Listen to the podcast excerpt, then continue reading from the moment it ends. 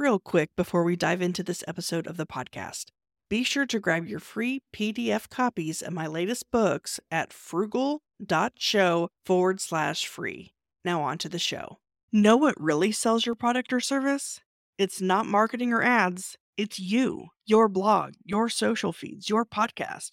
These are all ways we try to share ourselves and our value and build trust with an audience. But what if you could go even further? What if you could connect with potential clients or customers in a way that's even more personal, more engaging, more effective? That's where webinars come in. Hosting a live lesson, product showcase, or Q&A session is the best way to share yourself and prove yourself to an audience. But wait, you're thinking, aren't webinars a giant pain? Yes. Yes, they are, but not with Webinar Ninja. Webinar Ninja has one job to make webinars easy for you. It's the user friendliest software ever created for webinars, so you can focus on your audience, not the tech. Here's the best part you can use Webinar Ninja absolutely free. Just head to webinarninja.com forward slash Sarah, where you can sign up for Webinar Ninja's new free plan. Share yourself, prove yourself, earn the trust that creates customers and inspires loyalty. Head to webinarninja.com forward slash Sarah and sign up today.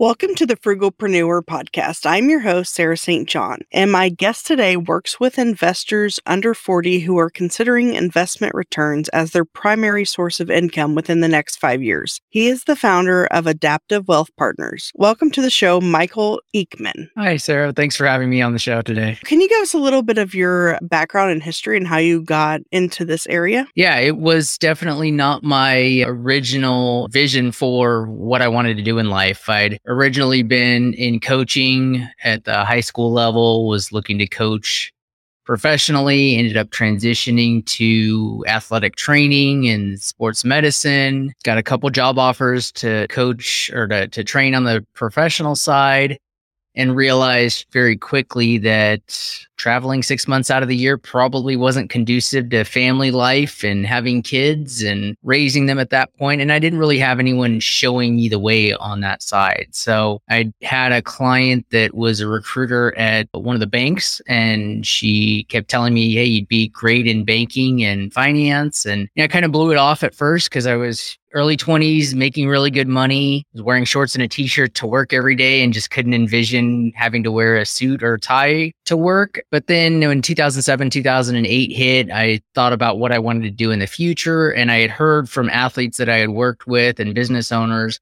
that they were getting either no financial advice or very poor financial advice.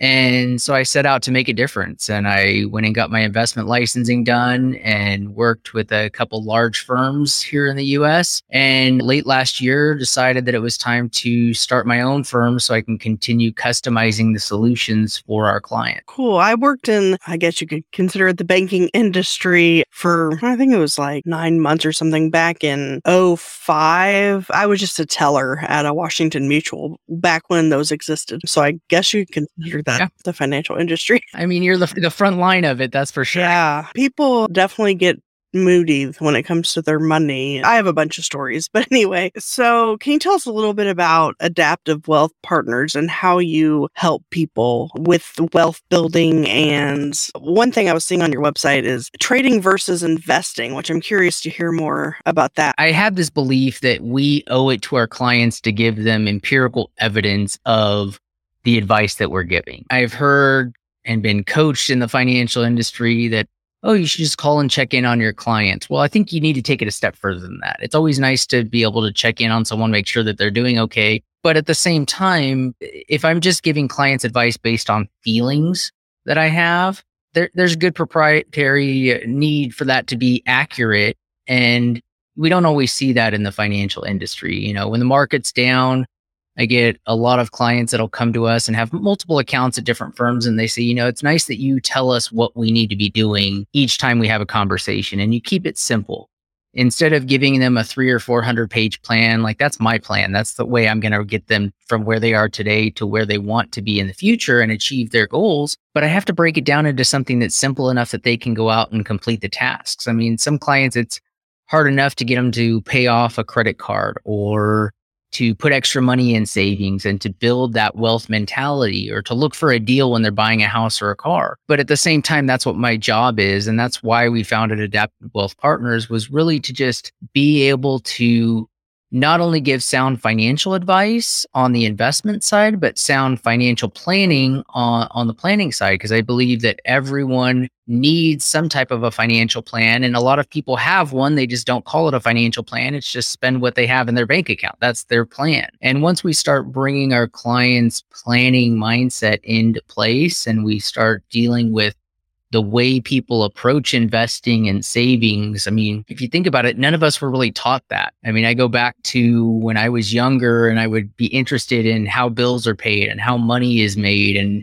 what do we save. And my parents would really just tell me, you know, hey, don't worry about it. We have the money to do what we need to do, or we don't have the money to do this but it's really none of your business. And for me, it was I'm an experienced learner where I want to see what's going on and understand the why behind things. And I think if we can bring money skills to people that are in their 20s and 30s, they're going to have a much more successful life than if I try to change someone that's doing the same thing that they've been doing for the last 60 years when they're at that older age. So we want to lay the foundation for building wealth I mean, wealth is achievable, but it's also not just the dollar amount that's in your bank account. A lot of times it's just being able to buy the things that you want to buy when you want to buy them or being able to take the time off from your activities at work and the grind and being able to go out and do the things that you want to do. So, part of that, like you mentioned, was that trading versus investing. And when you look at it, we always want to invest for the long term at this firm. I do have some clients that have accounts that they manage that we sub advise on.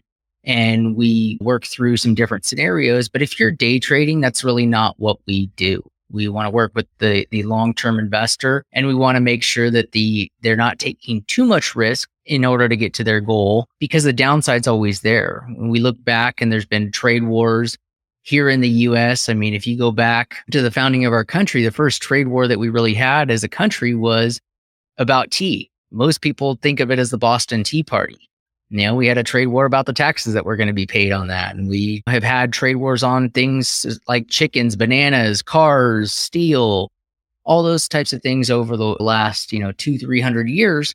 And we want to make sure that when you pick a side as a trader, one side's always going to get hurt.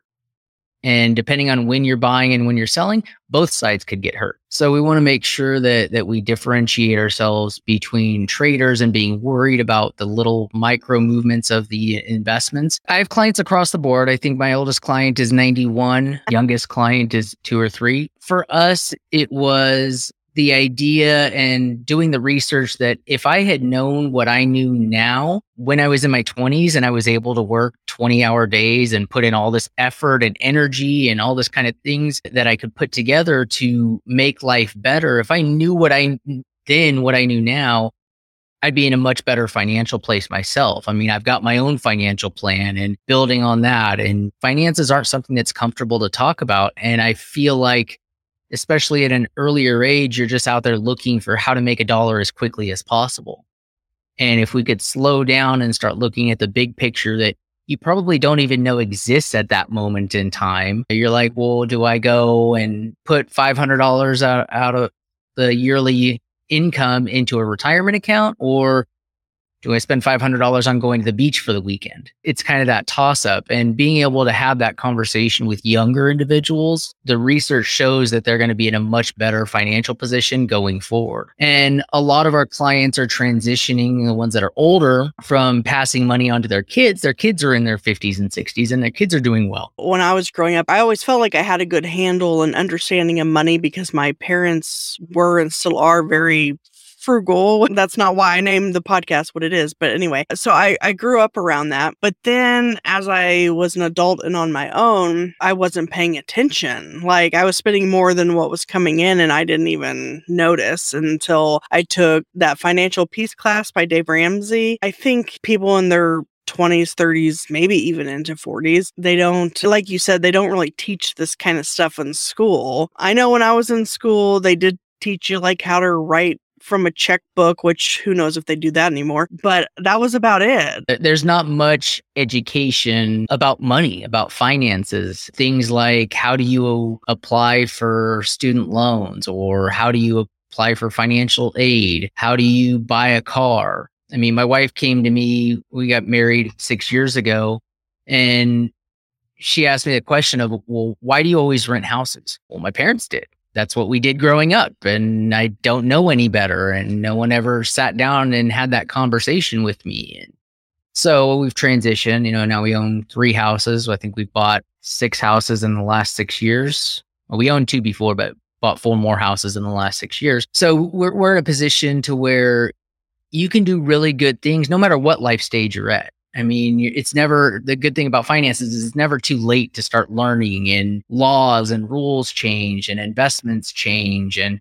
the world is changing around us and you've got to be up on the the quality of the advice that you're giving and receiving from people. I mean, there's all kinds of YouTube videos about how to invest and you can live stream investment and TikTok advice and some of it's good and some of it's not so good. So you really want to be cognizant and, and aware of what's going on out there and what you're listening to so that you do get the good advice. I mean, I wish they'd have taught all this stuff. I call it common sense financial advising because a lot of it is, you know, when we start talking to people, they're like, yeah, that makes sense. It's not even a question. Yeah, I want to pay off some of my bills. Yes, having a mortgage is okay. Do you want to pay off debt? Do you want to use debt? You know, really trying to find that customized solution for each client is really important to us. Are they like investment properties or like do you own them and rent them out? Maybe that's too personal of a question, but I'm just curious. I'm pretty much an open book. I mean, you can ask me me anything out there. I'll I'll tell you the good, bad, and the ugly of what I've done and the mistakes that I've made. And we have two rental properties. We always laugh, me and my wife, when we talk to our real estate agent and she goes, Is this going to be the final house? And we always laugh and look each other and say yes. And then a year or two down the road, we end up selling that house and buying a new house. We've recently, about a year and a half ago, moved into a, a giant of a house just because we have four children and they're getting older and everyone needs their own space. So even in the last month or two, we've had conversations going back and forth on, hey, what do we do now that one of ours is going to be a senior next year? What, what are we looking at in terms of do we downsize the house? Do we just hold on to the house and keep it until we're ready to move. So, my wife being in the military has definitely done a lot of moving in her life. So, that's kind of caused us to not have the mindset that we have to stay in a forever home. But the intention's always that we're going to be in that home for the rest of our lives. But then another opportunity comes up. I don't know if this is anything that you specialize in or have a, an opinion on, but maybe so, since it seems like maybe this is kind of what you've done. So, like, we bought a house in 07. It was really affordable uh, in McKinney, Texas. It, it's in the DFW area. And back then, McKinney mm-hmm. wasn't, mm-hmm. it was the boondocks. That's what people would say. So, we bought it low because prices were low back then. And then it really went up in value. So, then we sold it in 2014, got a pretty nice profit on it. And then we lived in a couple of apartments until we found another house. And now we live in a town called Forney, Texas, which at the time we moved here in 2017, four years ago, people considered it the boondocks, but now it's booming. And I feel like we're always picking the right places, the up and coming cities, and not necessarily intentionally, I don't think, but that's just kind of how it happens. And now we're kind of in a situation, we just refinanced because the mortgage rates were so low, but now we're kind of like thinking we could sell this and make a lot of profit. So I'm just kind of curious if that's an, a good investment strategy to like buy a house in an up and coming town or suburb, sit on it for five or 10 years,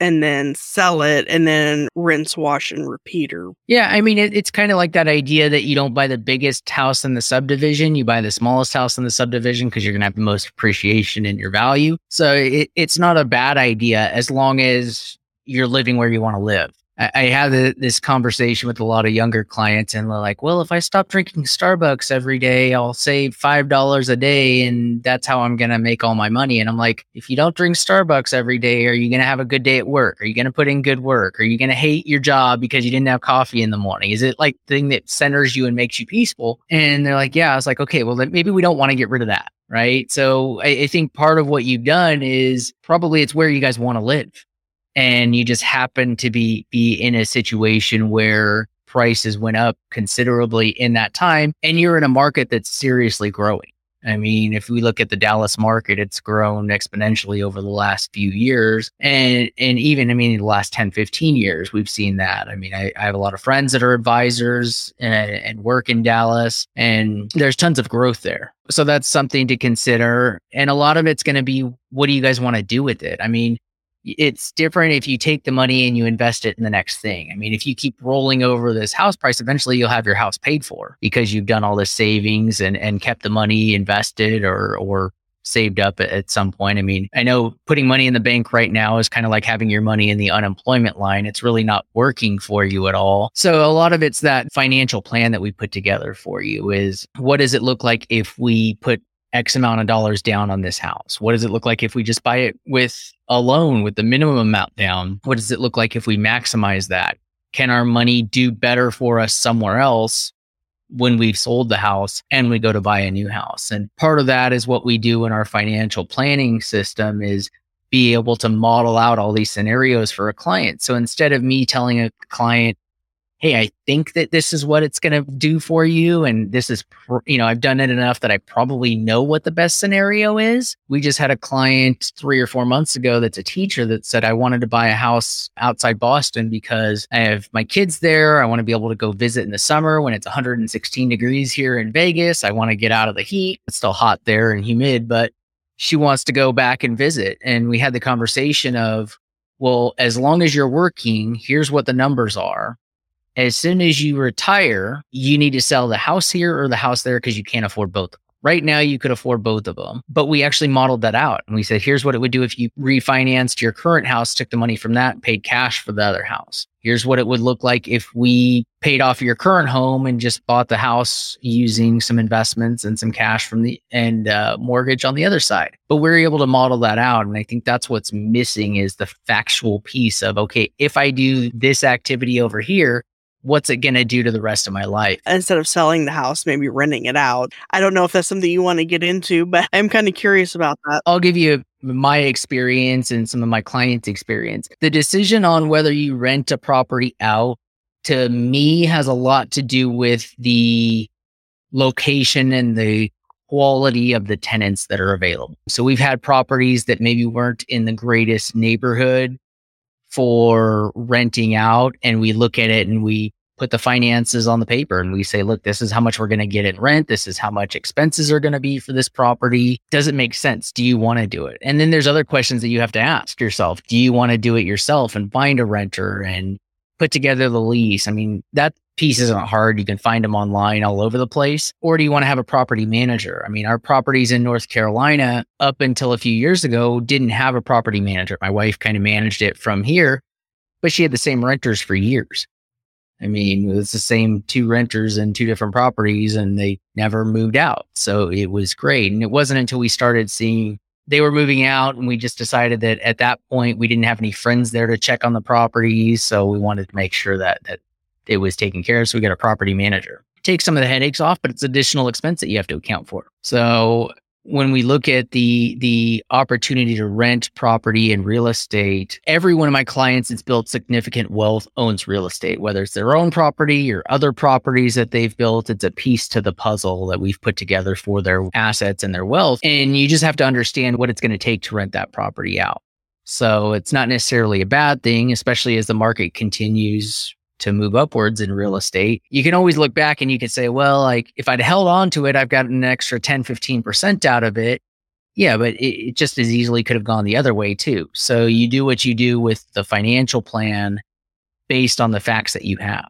And we take the recommendation that we have for our clients and we'll sit down and we'll have that conversation.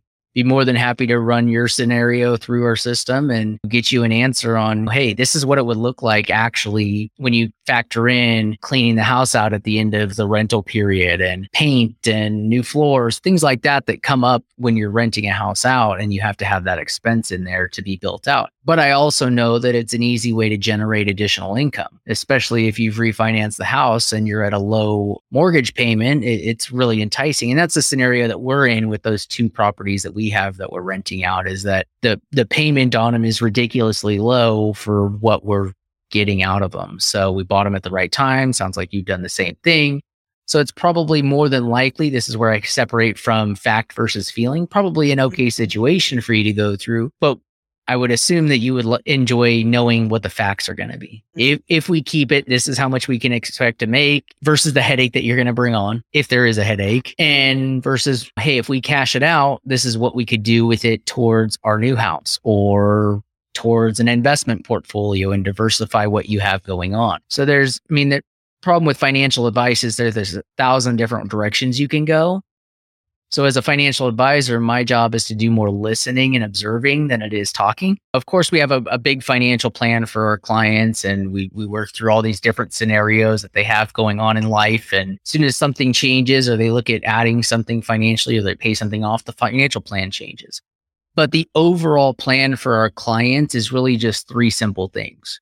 The first one is that they've got to keep the appropriate amount of emergency cash. We always recommend having six to nine months worth of expenses and not just your bills, right? Expenses like going out to eat or spending time with the family on vacation or paying your taxes or your insurance on your home, things like that that you don't pay very often, but when they, you want to do them, they come up. And for the last eight years, clients have been arguing with me about keeping emergency cash because it's not working for you. It's earning 0.01% in the bank right now. No one's excited about interest rates right now, even though it looks like interest rates are going to start kicking up. I mean, they can't go down much lower, but we want to make sure that that appropriate amount of emergency cash is there. The second thing that we do that's different from other advisors out there is we put every investment before we offer it to a client or we put it in a client's account, we put it through what we call our 2000 acid test. And if you think of an acid test like a stress test when you're on the treadmill with the EKG on testing the strength and quality of your heart muscle, that's the same thing we're doing with the investments. We're testing the strength and quality of the investments. And the reason that we pick the year 2000 is because since then we've seen a number of situations that have really challenged the market.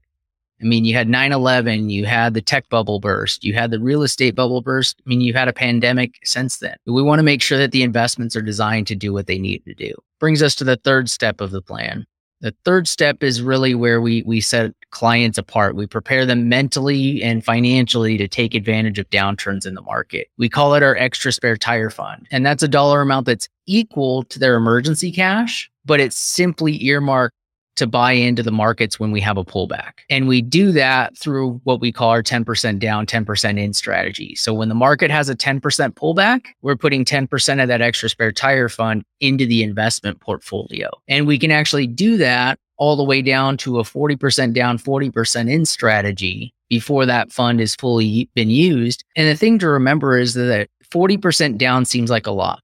And we seem to think that it happens a lot more often than it actually does. And in the last 70 years, that's only happened three times, right? We just happen to have two of them in the last 21 years where we had 2000, 2001, 2007, 2008. We had a 40% downturn but you're much more likely to see a 10% downturn, which has happened 38 times in the last 70 years. So when we have the money as a client and you're set aside and you know what the plan is to invest that money when the market has a pullback, it does something for you psychologically where you can't be afraid of investing at the same time as you're buying into the investments. It's just psychologically impossible to be happy and sad truly in the same moment.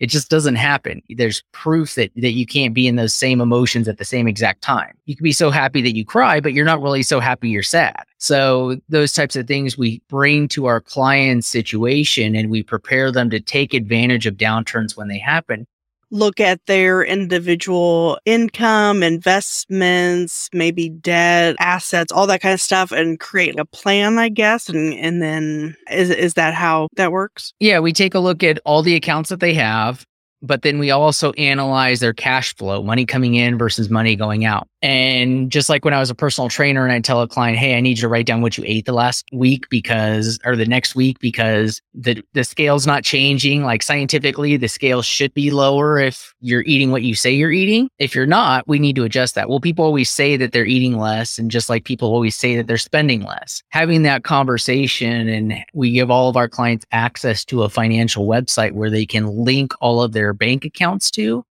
and it draws a budget from what they've actually been spending money on. So that'll give you and us as the financial advisor the opportunity to really look at what you're spending each month. Sometimes we notice things that clients are spending extra money on. And I'm like, well, why do you have two or three streaming services? Do you know that you have them? Oh, yeah, I know. I just, was there any that you don't use? Sometimes it's a yes, sometimes a no. Sometimes it's something that we're not going to change that, but the client's now aware of it. And it also lets us go in as the, the financial planners and advisors and go back and say, look, this is how much money you have coming in.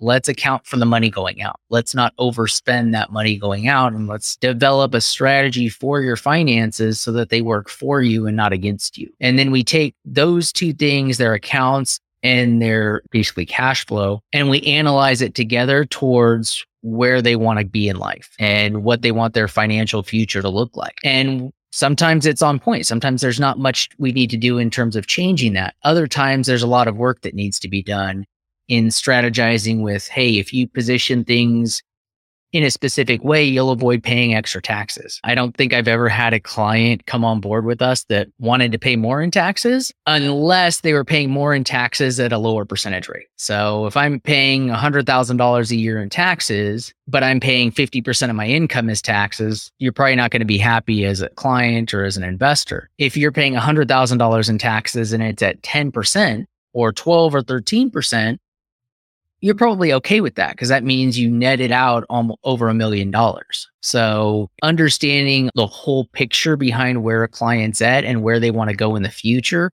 and really helping them develop and bring to life those goals. Well, I really appreciate your time today and all the information you provided. And again, people can find out more at adaptivewealthpartners.com and that other link, awpwealthbuilder.com. Be sure to grab your free copy of my list of 27 tools, resources, and software programs I use to run my businesses on a tight budget. You can get it at thesarahstjohn.com forward slash 27 tools. That's T H E S A R A H S T J O H N dot com forward slash 27 tools.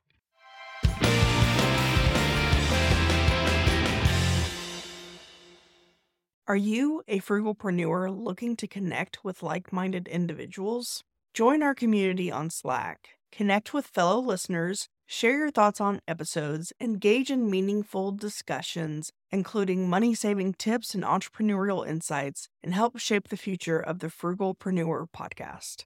Plus, you can submit your questions in written or audio form to be featured on the show. Let's build a supportive space together. Join us now at frugal.show forward slash slack. See you on the inside.